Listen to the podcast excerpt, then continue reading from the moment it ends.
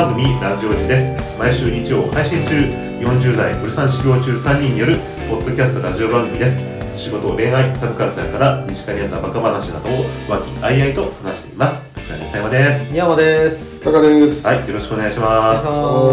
はいえー、皆さんいいですか？はい。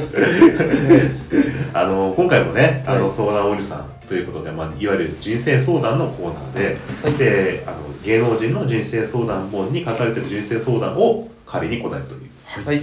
コーナーです。はい。えーということでね、あのラジオ時ではお便りを募集しておりますので、あのそれこそ人生相談以外にもですね、あのやってほしいあの企画とか、まあ、はいい、ろいろお便りごのご感想とかね、もう僕でも構いませんので、あのぜひ送っていただければありがたいです。はい。もうバリ雑言でも結構でございます。本当です。あの、送っていただいた方にはね、ご希望の方には、看板式これのプレゼントしておりますので、よろしくお願いします。はいはい。はい。はい。相談。小4の息子が成長を拒否します。先日、小4、えー、41歳女性、あ、かいみさん。先日、小4の息子に素朴な質問を問いかけていました。君はどうして成長しないの？体は少しずつ大きくなっているのに、彼の課題は数年変わっていません。善悪の判断や人と信頼関係を結ぶ上で大事なことを毎日伝えています。質問されたら答えてね。嘘をつかないでね。わからないことは尋ねること。人のせいにしない。やるべきことはやるべき時にやる。約束守ろう。などなど。しかし、自分の欲求を優先させるために、それが成し遂げられず、時が過ぎてしまいました。どうしなきゃいけないか、何が正しいかについて、彼はしっかり記憶しています。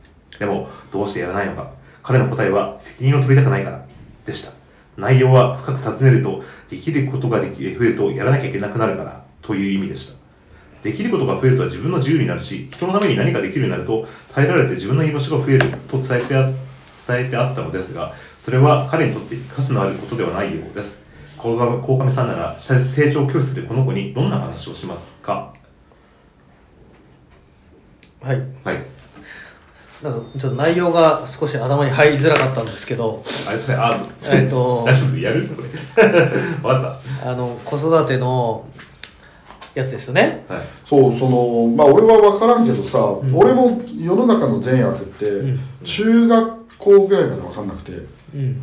その、やっていいこと悪いことよりも自分がやりたいことやりたくないことみたいなのを優先して生きてきたんで思うんだけど、うん。それってどうやって身につくのって、俺子供が欲しくないって自分で言ってるじゃんもともとんその結構大きい要素がそれを導く自信が全くない自分のその自分のこ幼少期を過ごしてきた上で。うん。自分が善悪、善悪ってことでもないけど、た例えば、うん。人ん家にハンマー持ってあのガンガン壁壊しちゃったりとかって自分が面白いと思ったら俺やっちゃってたのね。でその呼び出されてすげえ怒られたりとか。怒られるのよ。怒られるから怒られるからやっちゃいけないことだって認識はあれど。でももうだ今のあの YouTuber じゃないけど面白いから勝つんだよね。てやりたい。そう、アナーキストですな。だからだからだからもうすごい怖いのよ。その自分の血がね。結構これほこ結構真面目にこれ大きいんだけどだそういうのってどうやって教育するのかなって。きっと。まあそういう可能性もあるじゃん。うん。まあひょっとするとその物心つくまでの間に何かしとくべきだったのかもしれないけどまあしたところで変わらないのかもしれないし、まあ、事情はそれぞれだけどだからその教育っていう意味でさ2人はどうしてんのか。俺は教育したことがないから子供だから分かんないけど。その頭を良くするためにお勉強を教えるのとは全然違うじゃないですか。うん。知識、知識っていうよりはね。道徳というか、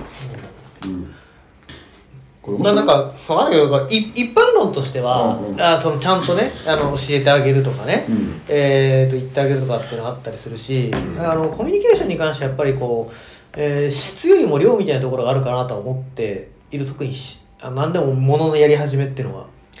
新新卒の社員でもそうだしあの幼児でもそうだし、だからなるべくあ折を見てとくとくとこう伝えてあげるっていうのは大切だとは思うんだけど、そのベースの上でですよ、うん。俺がね子供自分の子育てを見た時にうん。2つ思いがあって、一つこれで割と反省も込めてるんだけど、うん。人間の成長ってね坂道っていうよりは階段に近いと思っててなんかねコツコツ変わらないんだよね。なんか突然パーンと変わるんだよだからそれに対してこっちがじりじりしちゃうことがすごくあるのね。なんで変わらないんだろうなと思う。なんかのタイミングでパッと変わってんだよね。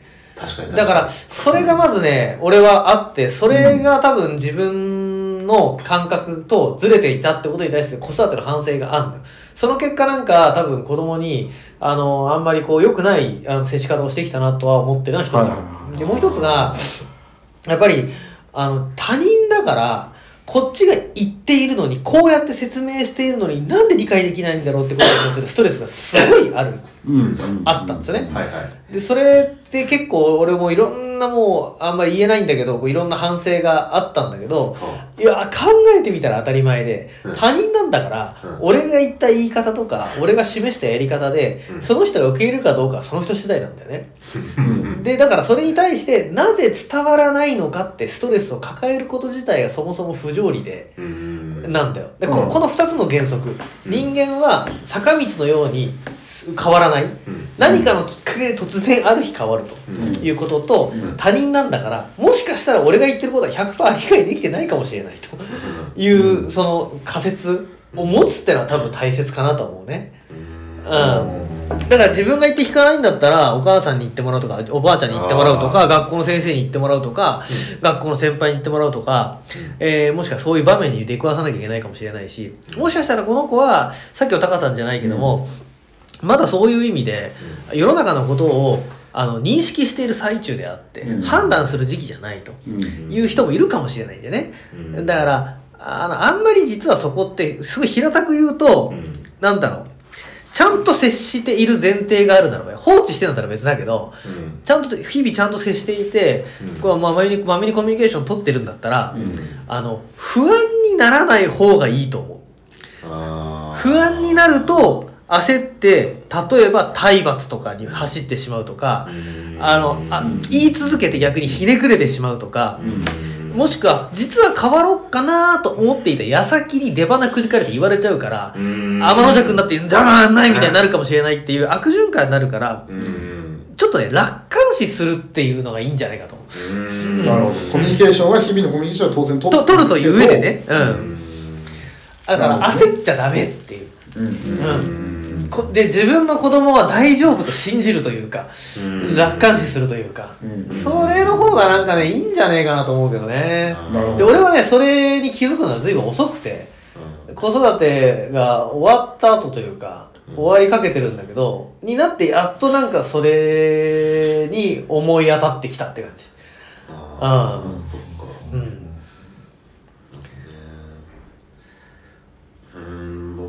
ぼ僕まだもう子育て始め始めってことでもないけど、まあまあ真っ最中でね、うん、でもなんかわかんない。僕個人の子育ての方針としては、えっととにかくその子が分かりやすいように言ってあげるっていうことがまず基本なんでその例えば、えっと、うちの奥さんとか見てても結構ねそのなんかねうん子供に話すときに、絶対に子供がわかんないような言葉をね、あの、言ったりとかね、それだから単語とかね。うん。で、あと、あの、例えば、例えとかでも、すごいこう、わかりにくい例えを使ったりとか、とにとにかくその子が、あの、身近にわかるようにすることが、おおそのやり方で伝えるっていうこと。で、そうするとね、で、しかも相手がちゃんと分かったのかなっていう反応を見てると、そうするとね、やっぱね、あの、あ、分かったなって伝わったっていうのが分かるとね、成長してるんだよね、なんかね。うんそれがまずいいこと。で、あとね、あの、これは他の子、子の人のね、まあ、まあ別に人のこと子育てでなんか言うのもあれなんだけど、やっぱ承認してあげるっていうことだけなんじゃないのって感じがするんだよ。なんかその、承認うん。あつまり、まあ、すごく臭い言葉言うと愛情ってことなんだけど、うんあのーなんかね、結構ね、やっぱね、なんかこうい人の、なんかね、他の最近結構他のお子さんとかと他の親のやつ見てるとやっぱね、やっぱ否定から始まってることがすげえ多くて、なんかこう、うん。とか説教とかでもね、なんかなんであんたこれできないのみたいなのとか、うん。こういうことしないのとかね、なんかもうバカなんじゃないのとか言ってる親とかもよく見てて、でね、そうなると絶対にこの子はもう自分が自分を自己卑下したくなるし、自分のことを嫌いになるし、で、そうすると親のことも言い、きあの聞きたくなくなるし、もうどんどんマイナススパイラルになるなと思ってて、で、僕はもうそれだけはしないっていうことをとにかく決めてて、はいでそうすると、まあ、たとえ悪いこととしてても、あの、ね、あの、あの、あのとにかく君には愛情があるんだよ。君のことが大好きなんだよって僕は毎日のように言ってるんだけど、うんそうすると、やっぱ、あの、この、その子が、あ、自分のことを思って言ってくれてるんだなと思うから、僕が真摯に言うと、あの、あーって思って、ごめんなさいとか、あの、ちゃんと言うし、理解するんだよね。で、それを頭ごなしに、なんでお前できないんだよって思って、よくね、保育園でこの間ね、もう見てね、なんかたただ手洗ってるだけなんだよ。ただ手の洗い方がうまくいかないだけで、そしたらお母さんが、バカじゃないのって、バカなんじゃないのお前、バカなのとかさ、あんたバカなの？とか言ってるさ、お母さん見てさ、もう、俺はそれ見ててすげえ辛くてさ、うん。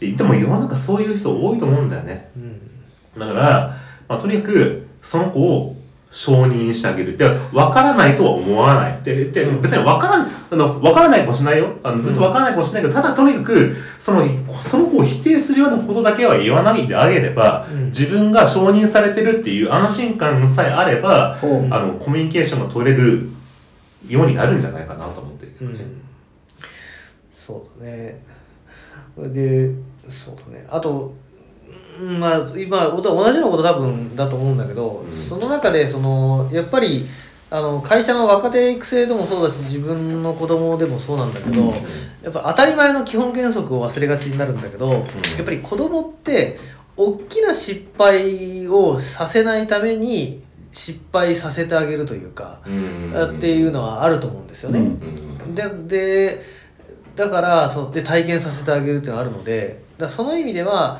そのやっぱり勇さんが言うように承認するっていうのはあるんだけどあのなんかやろうとしてること自体を、まあ、基本的にはあのやらせるってことだと思うんですよ。でそれはだから俺はだから俺感覚さほっとくに近いんだけど、うん。あいいよいいよやってみやってみって話だと思うんだよね。うん。でその余裕が必要ってことです。うんうんその失敗に対して、このお母さんが怖が、ちょっと怖がってるから、で、私はこのやり方を知ってるんだから、なんでわからないの？とか、うん。その、なんかこうわ、なんかいろいろね、こう、この先回りして、いろいろこう、約束守らないよとか言うんだけど、うん。でも、約束守らないことで、失敗することで、この子が成長することもあるわけですそうそうそうそうそうそうだってうん。にんって感じかな。ちょっとなんか不明瞭だ。あの明瞭な言い方にならないけどだから結うん。局承認承認するっていう言い方かもしれないしう、ん。そのし楽観視してほっとくってことかもしれないけど。これでもしさそれでさこの約束守ろうで約束守らなくて約束なんか失敗するとするじゃん、うん。そしたらこの子になんかあななんであなたはこうやって成長してるのって言われたらしすげえショックだよねこれだからね、そうその上でじゃあじゃあ今度伊佐山にその追加で質問で、まあ、まだその実際迎えていないけどだんだん高校とか、まあ、中高大学で成長していった時に、例えばよ、うん。高校生の時に演劇をやりたい。うん、なんかその話いつもするんだからねあの大学行かずに高校卒業してうん。演劇をで食べたいんだって言った時にもうんまずはやらせてみる。承認、うんでもルート上どうなるか分かんないじゃないですか。まあ別にこれが演劇じゃなくてもいいんだけどなんかその音楽やってみたいでもいいし。でじゃあまあもっと手前で中学校の時にうん。やってみたいんだ。だから高校も行かずにちょっと演劇やってみたいんだ俺は演劇で食っていくんだとか。うんうん。まあちょっと極端だけどね。うんうんとかってなってでもう自分の知見からさその データはあるわけじゃん。うんうんうん。あの幸せになる可能性の順で言ったら、うん。別に演劇やりたいんだったら大学のルートもあるしとか違うルートの説明もできるわけじゃん。うんうん。そそういう時にはどうするの、承認は知った上で説明はするの？この話なんか多分ね、前も全く同じことをしてて、で、この時にこの時に、確か宮山さんの言った答えがね、まあそうだと思うんだけど、つまり、まあ、基本的にはやればいいじゃんってことなんだよ。やればいいじゃんってことなんだけど、ただ僕らは実践経験として、その演劇をやってね、で、こうしたらこういうことがありますとか、こういうことがありますって、なんかなんとなくまあ知ってるわけで、うんで、やっぱ、で、それは教えてあげる。で、こういうことがあったら、もし高校行かなかったら、こういう選択肢が狭まるよとか、あの、でも、現役やったらこういうことができるかもしれないねとか、まあ、いろんな想定される、あくまでまあ僕らの経験だけどね、うん想定されることがあるけど、ででもそれはやっぱ伝えるよね。でも、伝えた上で、でもそれでもどうしてもね、もう、あの、お父さんとお母さんの言うこと分かったと。まあ、そんなリスクがあると。でもそれでもどうしてもやりたいんだって言ったら、それは否定し、しできなくないっていう感じがして、まあやってみて失敗したら、また、それもまあ人生経験なんじゃないのわかんないけどね。なんかあでもそれって別に演劇だけだよね。毎回、高さんは演劇って、ね、僕らが演劇が身近だからあれだけど、まあ別にこれが、ね、寿司職人だろうが、あ別に何でもいいのだろうがよ何でもさ、ど、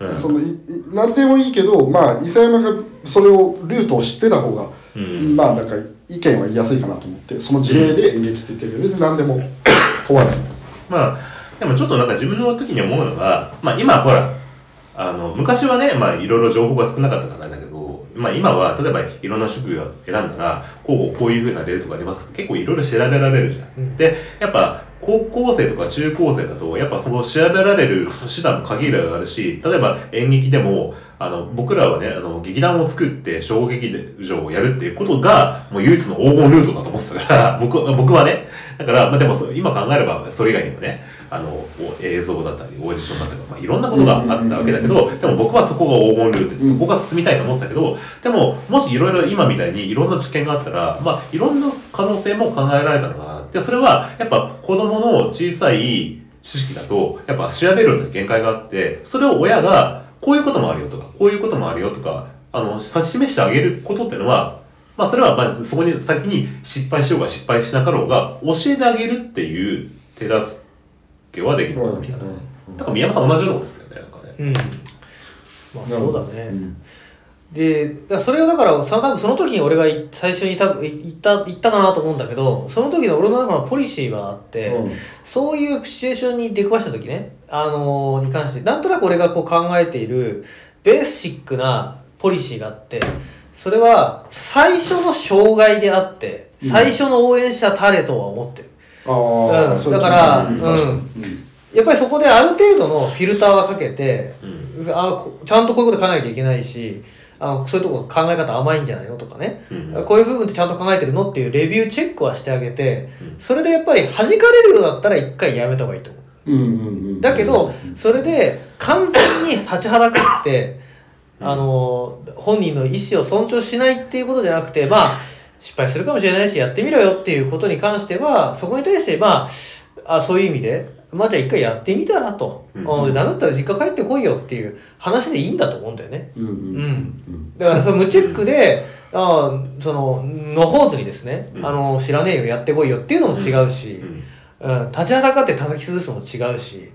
でもやっぱり最後は何かあったら結局のところまああの親だからさまあちゃんとケツは拭くよっていううん。だから困った時は言えよっていうことだに尽きるんじゃないのって。うん。うん。で、あの、まあ、今回ほら、宮山さんの長男くんがね、高校に受かって、でもその高校選びのことも、やっぱ、その長男くんがこの高校に行きたいなっていう意思があったんでしょ？そで、それは親としてはちょっと不安だったけど、うん。でもそれでも本人の意思があったから、うん。じゃあやってみればっていう話になったんでしょ、まあそうね。うん。うんなるほどね。そう、うん。だそのスタンスかなとは思うけどね。うん。でもう他人だからさだから判断するっていうことじゃなくてそのレビュアーであったりアドバイザリーであったりとか、親というよりは人生の先輩的立場であの教えてあげるっていうことで、うん。親としては応援してあげるっていうそのことなんじゃない、なるほうん例えば僕うちうちね子供がねあの今下上の子がプログラミング教室に通ってるんだけど、でもでもそれはねあの初めやっぱねあのいろいろやらせたんですよ初め。体操教室だったり水泳教室も行って、あと何言ったっけな何個か行って、うん。でもやっぱあのうちの子長男は体力的になるのかねそんなになんかついてきなくて、うん。やっぱすね続かなくて。であのねで僕はねもうダメだったらすぐやめさせたのね。もうとにかく。もうダメだとやめなやめなって言ってて。で、で、それで、結局今、あの、もううちの子は作るのがすごく得意で、で、あの、プログラミングの方に行ったら、うん。でもそれは別にプログラマーにならならせたいとかね、うん。あの、なんかこう、ロボット博士にならせたいとか、そういう、本人が希望すればそうだけど、うん。別に親としてはそうじゃなくて、ただとにかく本人が楽しくて続くものがいいっていうだけなんだよ。それは本当に。じゃあ仮に半年後に飽きちゃいましたってうん。言ったらまあやめればそうそうそう。あで、それはね、自分の中でもすごいトラウマがあって、やっぱね、まあ僕、こう、まあ小さい頃水泳とかやってて、その後サッカー行って、まあサッカーにやりたいっていうのも友達がやってたからやったんだけど、でもや、途中でやっぱ辛くなって、で、相談した時に他にね、なんか、あの、他のことをやりたいとかやめたいんだって言ったらね、でも親がね、なんかね、もう一回やったんならや最後までやれないよ、みたいなことをね、なんか言われて、なんでも結局やったことでなんかすごいやっぱ心の中にトラウマが残って、うん。だからもう本当に嫌なことを子供の頃の時に続けさせることほどきついことはないなっていうね、自分の中での経験から、まあ、やっぱ本人が続けたいと思うものを続けさせるのが僕はいいかなって考えだったんだけどね。なるほどね納得 はい、じゃあちょっと、コウメさんの答え。じゃあ、はい、えー、っとですね。えー赤いみさん。はい、コウカメさんの、えー答え。えー、さ相談の最初の文章を読んで、僕は思わず叫んでしまいました。赤いみさんは小4ですから、9歳か10歳の子供に、君はどうして成長しないの？と問いかけるんですね。赤みさんはどうですか？赤みさんは働いていますか？職場の上司から、君はどうして成長しないの？と言われたら、どう感じますか？働いてないのなら、親とか子供から、友達から、君はどうして成長しないの？と言われたらどう感じますか ?41 歳の赤みさんでもかなりのショックを受けるんじゃないでしょうかだって、君はどうして成長しないの？という質問は、君は全く成長してないと断定しているわけですからね。この質問は僕はとっても恐ろしいと感じます。それは成長という極めて曖昧でどうとでも取れることを問題にしているからです。君は冷たい。と、君は弟のプリンまで食べたから冷たいは全然違います。君は冷たいは相手の人格全体に対する否定です。でも、君は弟のプリンまで食べたいから冷たい。人格の否定ではありません。行動に対する評価です。君は冷たいと言われたらもう落ち込むだけです。または心を閉じるだけです。何をしていいかわからないですからね。でも、何したから、何をしたから冷たいと言われたらやるべきことがわかります。それは人格に対する断定ではないからです。成長しないは人格全体に対する否定です。9歳や10歳の子供に言う言葉ではないと思います。えーそんなことはない。私は細かく言っている。と思いましたか？確かに赤井さんは9歳か10歳の子供に質問されたら答えてね。嘘をつかないでね。わからないことは尋ねること。人のせいにしない。やるべきことはやるべき時にやる。約束を守ろう。などと、えー毎日言ってるんですね。でも、9歳か10歳の息子さんは自分の欲求を優先させてしまうんですね、と。えー、赤井美さんはどう、と、どうでしたか ?9 歳か10歳の時に自分の欲求は優先されず、たくさんの指導、命令、欲求に従ってきた子供でしょうか？子供でしたか？もし9歳か10歳で自分の欲求をコントロールできていたら、赤井美さんは進路と呼ばれていませんでしたか？赤井美さんは大人になった今も成長を続けていますか？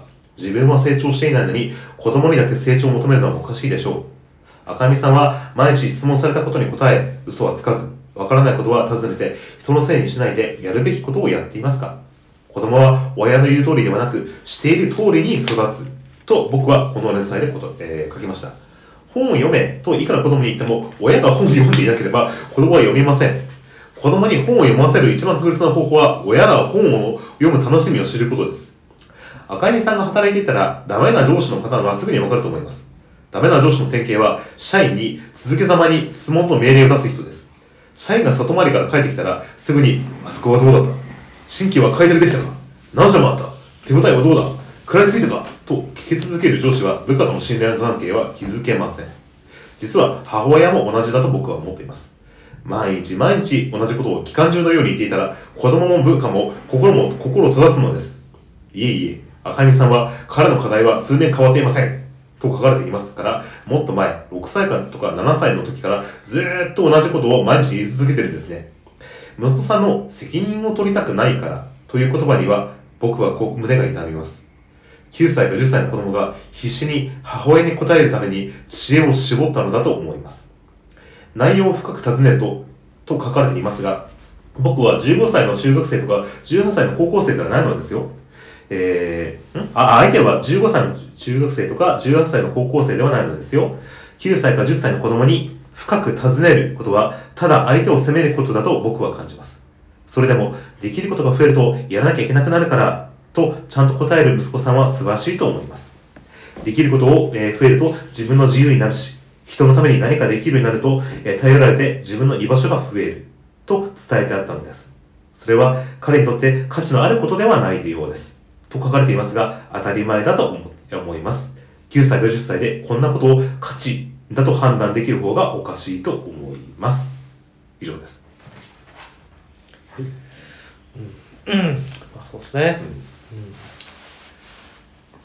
うんまあその鴻上さんのおっしゃりたいことは私も全く同意見ですけどお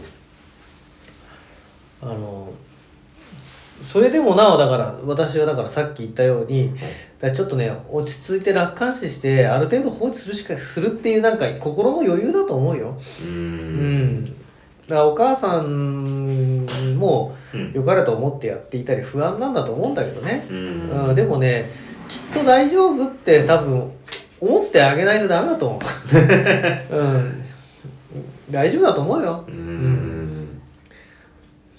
ね、まあ、本当ね、あの、親の余裕のなさが、やっぱ子供に伝わる、うん。うん、と思うよね。例えば、その、あれをもう、これもやんなきゃ、あの、あの、あの子は、あの隣の子は、あの子はあれができてない、私の子供は何度もできてないのって親が不安に思うほど、ああ、自分はダメなんだって思っちゃうと思うしね、うん。子供もね。そう、うん。そうですねあのさっき交換少女がさっきちょっと言ってたように、あの「あなたはできてますか?」っていうのはまさにその通りで、あの大丈夫ですよ。世の中の大人はできてないから、いや、でもね、本当そうだと思うよ。うん、できてないけど大人になってるし、うん。で、あと、やっぱ親も成長してると思う。うん。その、初めからお父さんではないから、うん。やっぱだんだんお父さんになってきて、そうねきたんるかななってみたいなね。うんそれはあると思いますうん。うんははいと。あと1問いけるかな？ちょっと、あと、時間が来たらやめます。はいはい。相談25。あ、ごめん25で言った。相談。6歳の娘がクレヨンしんちゃんにはまり、とても困っています。44歳女性ゆかり。6歳の娘がクレヨンしんちゃんにはまりとっても困っています。というのも、ご存知の通り、しんちゃんは、ケツだけ精神とか、その他か、えー、言動、行動にいろいろと問題のある子供です。ましては、娘は女の子ですから、春から上がる小学校で、ケツだけ精神をやられると、娘も恥をかきます。それは原因で変なこと言う楽園をされると、娘が学校でやっていくのにいろいろと困ることが起きると起きるでしょう。そして娘は YouTube で子供向けのチャンネルだけでなく、今流行りのうっせぇわも、えー見たりして、結果大好きです。ネットに少なからず、毒を含んだ含んだものもあります。それぐらいの毒は余裕で、えー飲んで育ててくれるぐらいの賢さ、たくまさ、したたかさを持った子供になってくれないと、えー親でもある私も困ります。えー、鴻上さん、ずいぶん前の相談でおっしゃってた通り、親の役目は子供が健康に育つ手伝いをすることであって、おせっかいを焼くことではないということも頭じゃ理解していますが、仮にもう女の子ですし、ケツだけ成人は困ると毎日頭を悩ませています。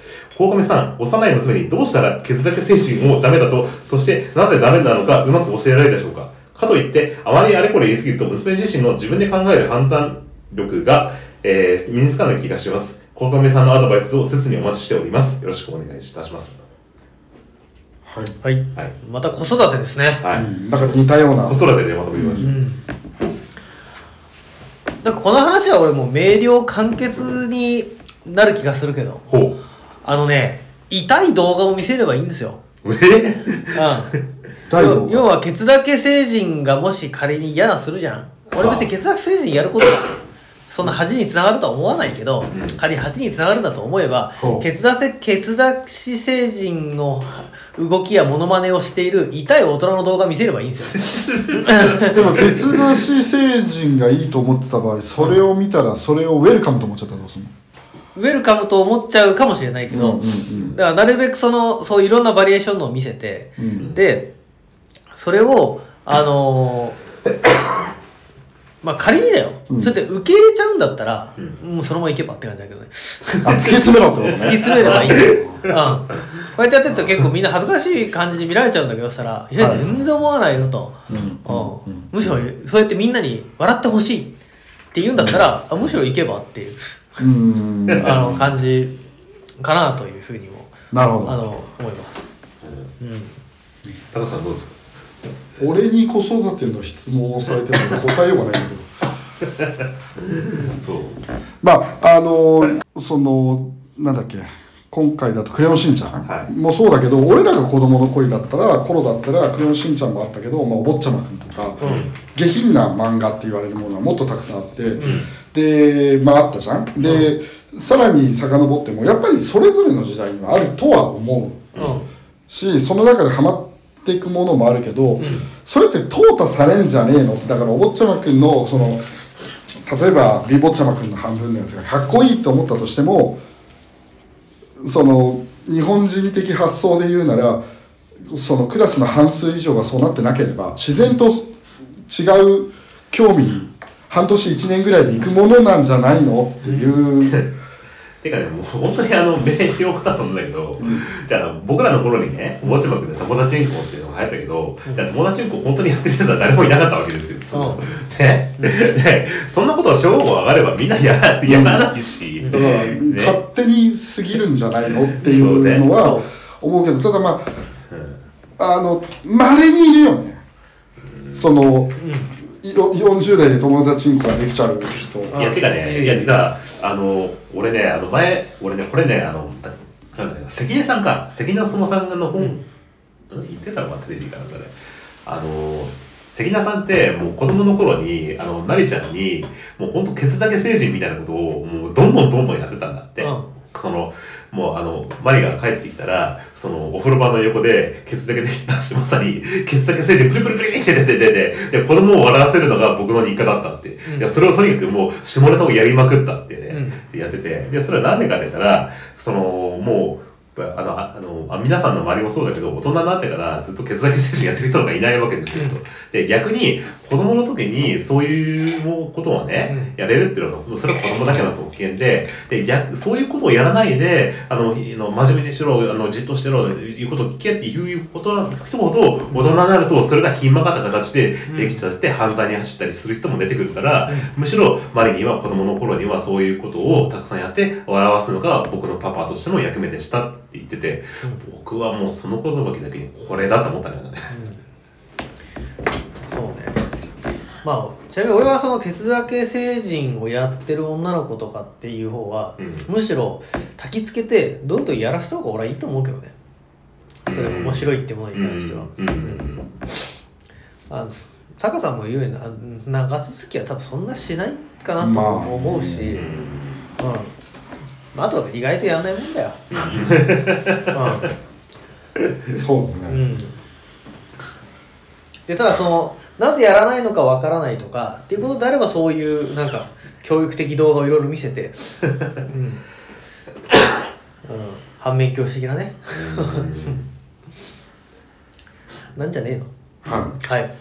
まあ、さじ加減だと思うんだよね。でそれがもう、その例えば血液精神でね、でそれがもうものすごい明らかに、例えば全然違うスシロー動画じゃないけど、親があのすごい反社会的なね、明らかに悪いことをしてて、それがもう、はこういうことがかっこいいんだぜってやっちゃうと、もう、ああ、あれがかっこいいんだじゃあ俺もやろうみたいな感じになっちゃうから、そういうことではなくて、これは大遊びだけどでも面白いし、っていう、なんかまあ、そのコミュニケーションの距離、すごい難しいけどさ、だからそれこそ関係性なんじゃないのって感じだね。するけどね。そうね。じゃあちょっと、時間もないんで、はい。いきます。はい、ここめさん。毎月50ぐらいの相談が寄せられます。その全てに目を通していますが、担当編集者が、これに答えると良いのでは、と順番をつけてくれるって言います。編集者の嗅覚で、嗅覚で、このことに悩んでいる読者も多いやつだ。とか、これは重要だと思うので、ぜひ聞きたいというものが当然上位に行きます。で、今月は、これが一番に来ました。読んで、これが一番？と僕は驚きました。ゆかりさん、僕には、ゆかりさんの悩みはものすごく朗らかなものに思えてしょうがないのです。どうして子供たちが血液成人をするのかそれは大人が反応するからです。子供たちは血液成人の真似をして、大人たちがムッとしたり、顔をしかめたり怒ったりするのが楽しくてしょうがないのです。だって、自分のしたことにちゃんと反応してくれるのですから。ですから、ゆかりさんが、女の子だからやめなさいと言えばいいほど、男、お子さんはますますケツだけ成人になっていくのでしょう。え小さな自分が大きな大人を振り回すことができるんですよ。こんなに楽しくて、結果的に甘えられることはないでしょう。えーゆかりんさんがケツだけ成人やうっせぇわに何の反応もしなければ、やがて娘さんはやらなくなります。もちろん、ゆかりんさんから見て、いい子になるのではなく、ゆかりんさんが思わず怒ったり、顔をしかめたり、えー、ムッとする次の言い方を探すだ,、えーだけですが、とえーかけてもいいです。もし娘さんの周りの大人がみんな血液精神をずっと無視しても、娘さんがいつまでも血液精神をやめなかったら謝罪として僕はゆかりさんの前で血液精神をやりまし、えやりましょう。えー、血液精神についてやったらどうやったら、えーなぜダメなのかうまく教えるでしょうとゆかりさんは書かれていますが、僕にはなぜダメなのかわかりません。えーわかりませんから子供を納得させる理由も浮かびません。えーもしゆかりさんが書いてるように、娘も恥をかけますし、それが原因で変なことを言う楽園をされるということが理由だと思われているのでしたら、自分の子供時代を思い出してください。血液精神という誰もが知ってるギャグをするだけで、立ち直れないような恥をかいて、変なことを言う取り返しのつかない楽園をされると思いますか？えー子供社会では、過去たとえ女の子でも、誰も知っている血液星人の真似をしたり、クレヨンしんちゃんの口真似をすることは当たり前すぎて逆に面白くないことです。えーそんなつまらないギャグをぶちかまして、我のセンスが低い子供だと思われたくないという、えー大阪人気質の心配ならともかく、それで恥をかいたり、楽印を押されたりすることはないでしょう。稀に親の趣味でザ・ドリフターズの8時代を全員集合の DVD にハマって、ちょっとだけよ、とぶちかます小学生がいます。この場合は何それ？と、周りの冷たい反応で恥をかくことになります。でも、血液精神にはそんな心配はありません。でもね、ゆかりんさん。もし娘さんが、ちょっとだけよ、と言ったとしても、僕は何にも言わないことをお勧めします。ゆかりんさんは、親の役目は、子供が健康に育つ手伝いをすることと僕が言ったと書かれていますが、正確ではありません。僕は、健康的に自立させることが子育てだと思う考えています。健康より大切な自立が抜けています。自立とは自分で考えて自分で行動できる人間になることです。もし娘、娘さんが、ちょっとだけよ、と小学校でやって、誰も知らず冷たい視線を受け、変な子に思われたら、そうか、みんなの家にはドリフの DVD はないんだ。若い志村も加トちゃんも知らないんだ。よし、次はみんなが知っているクレヨンしんちゃんにしよう、と自分の失敗を考え、自分で自分の行動を決める大切なレッスンをすることができるのです。以前の相談で書いたように、子供には失敗する権利があります。そして、失敗から親や子供は学ぶのです。親が先回り先回りして失敗することを予防していくと、やがて子供は親が何でもしてくれると思うようになります。そうやって育ってきた子供に、ある時親は突然、いい加減しっかりしなさいとか、自分で決めなさいなんて言うのです。これがどんなに無茶かわかるでしょう？もちろん、何でもかんでも放任しろというのではありません。経験する、えー意味のある失敗と取り返しのない、えー失敗は、親はちゃんと区別して、えー見ないふりをして、ちゃんと見守る必要があります。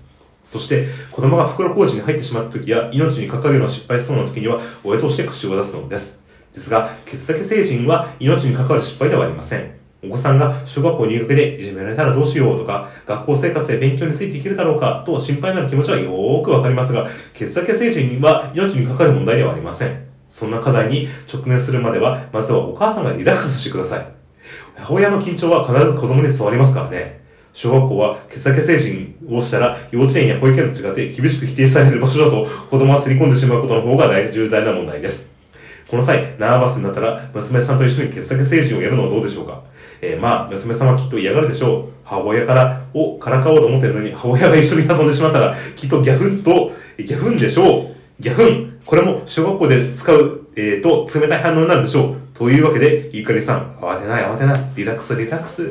うん。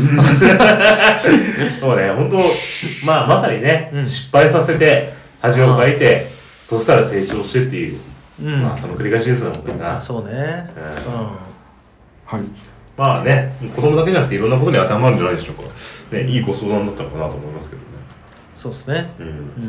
いいことかそうですか。ケツだけ選手。は はい。まあ何かを。い、うちにもらったわけじゃないけどね。取りに行ったやつだけどね。